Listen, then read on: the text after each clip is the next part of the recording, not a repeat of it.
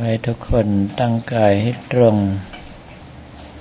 กำหนดสติคือความรู้สึกของเราไว้ที่ลมหายใจเข้าออก หายใจเข้าให้ความรู้สึกทั้งหมดของเราไหลตามลมหายใจเข้าไป หายใจออกให้ความรู้สึกทั้งหมดของเราไหลตามลมหายใจออกมา จะใช้คำภาวนาอะไรก็ได้ที่เรามีความถนัด มีความชำนาญ มีความชอบใจมาแต่เดิม วันนี้เป็นวันอาทิตย์ที่ 6 มกราคม พุทธศักราช 2562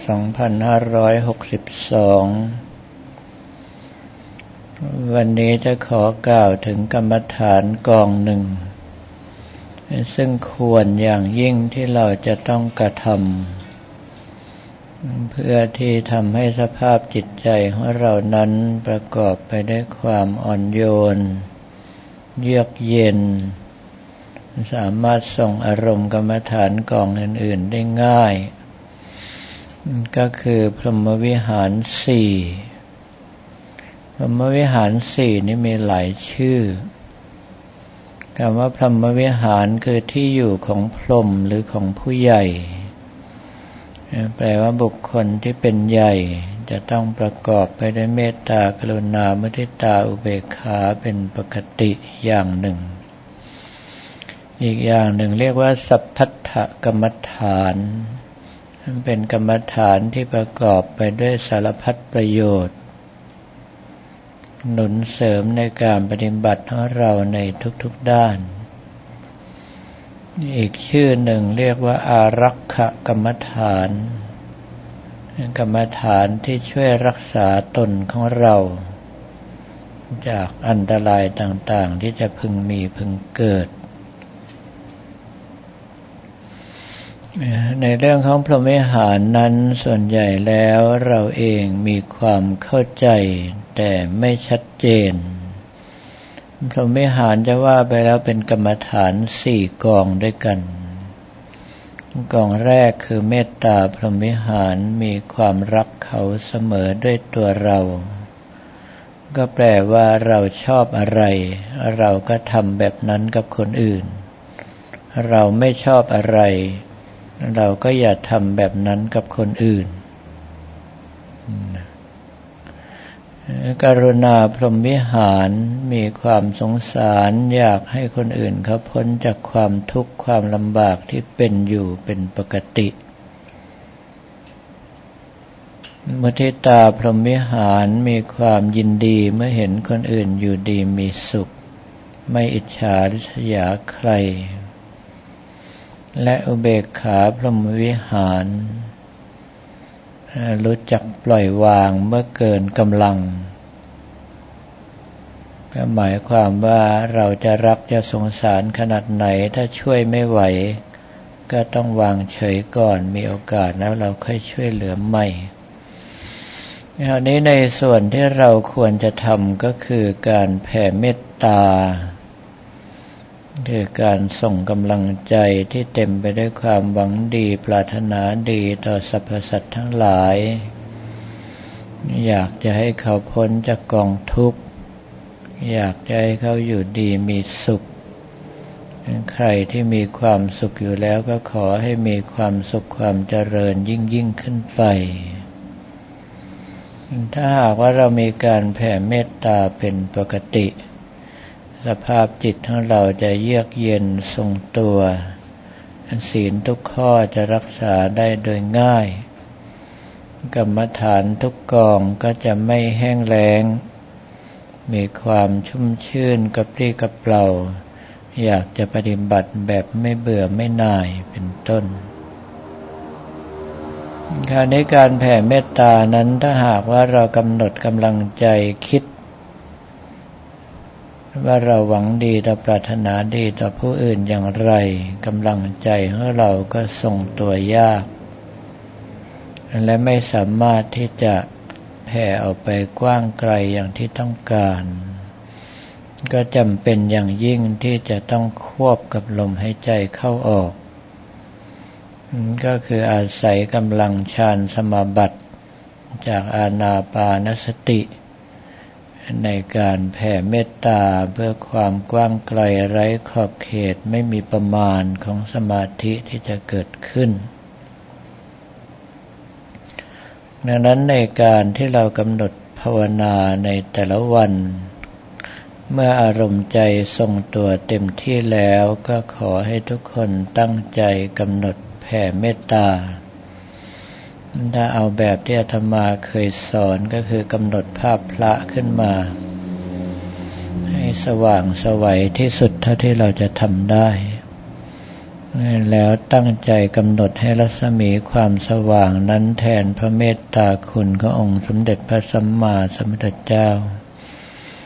ที่แผ่ออกไปสู่สรรพสัตว์ทั้งหลายทุกภพทุกภูมิ ทุกหมู่ทุกเหล่า บุคคลใดตกอยู่ในห่วงทุกข์ขอให้พ้นจากกองทุกข์ บุคคลใดมีความสุขขอให้มีความสุขความเจริญยิ่งยิ่งขึ้นไปนักแรกก็กำหนดแผ่ออกมาแค่รอบตัวเราและสมาธิส่งตัวมากก็แผ่กว้างไปทั้งห้องที่เราอยู่ ถ้ามีกำลังสูงก็นั้นก็กว้างไปทั้งบ้าน กว้างออกไปทั้งหมู่บ้าน ทั้งตำบล ทั้งอำเภอ ทั้งจังหวัด ทั้งประเทศ ทั้งโลกเป็นต้น ถ้าแผ่เมตตาถึงที่สุดจะรู้สึกเหมือนตัวเราโตเต็มแผ่นดินแผ่นฟ้า โลกเราเป็นแค่วัสดุเล็กๆ ที่อยู่ภายใต้ร่างกายของเราสามารถกำหนดจิตครอบคลุมให้ทั่วถึงได้ง่าย จักรวาลที่ประกอบไปด้วยดวงดาวต่างๆ นับไม่ถ้วนสามารถแผ่กำลังใจครอบคลุมให้ทั่วถึงได้โดยง่าย ถ้าลักษณะอย่างนี้ก็แปลว่าท่านสามารถใช้กำลังของพรหมวิหาร ประกอบกับอาณาปานสติในการแผ่เมตตาขอให้กระทำทุกครั้งที่ภาวนาจนอารมณ์ใจทรงตัว ได้อย่างหลวงปู่มั่นภูริทัตโต องค์ปรมาจารย์แห่งสายวัดป่านั่นบอกว่าท่านกำหนดแผ่เมตตาใหญ่ ๆ วันหนึ่งอย่างน้อยสามครั้ง แล้วแผ่เมตตาเล็กๆน้อยๆอีกนับครั้งไม่ถ้วน เพราะเหตุนี้เองกำลังใจของท่านจึงได้ส่งตัว เยือกเย็นสามารถกำหนดกองกรรมฐานต่างๆได้ง่ายดังนั้นในเรื่องของเมตตาพรหมิหารจึงเป็นพรหมิหารเป็นกรรมฐานที่ต้องแสวงหาต้องกระทำให้ได้ เพราะว่าเป็นกรรมฐานสารพัดประโยชน์ มีแต่จะหนุนเสริมการปฏิบัติของเราให้ดียิ่งยิ่งขึ้นไป ลำดับต่อไปให้ทุกท่านตั้งใจภาวนาและพิจารณาตามอัธยาศัยจนกว่าได้รับสัญญาณบอกว่าหมดเวลา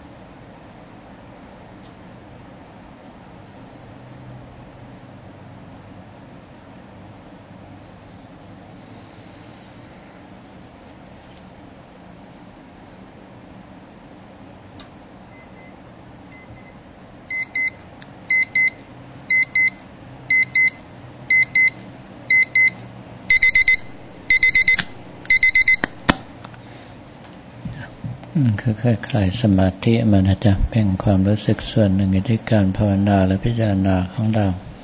ความรู้สึกส่วนใหญ่ได้ใช้ในการที่ส่งกุศลกันต่อไป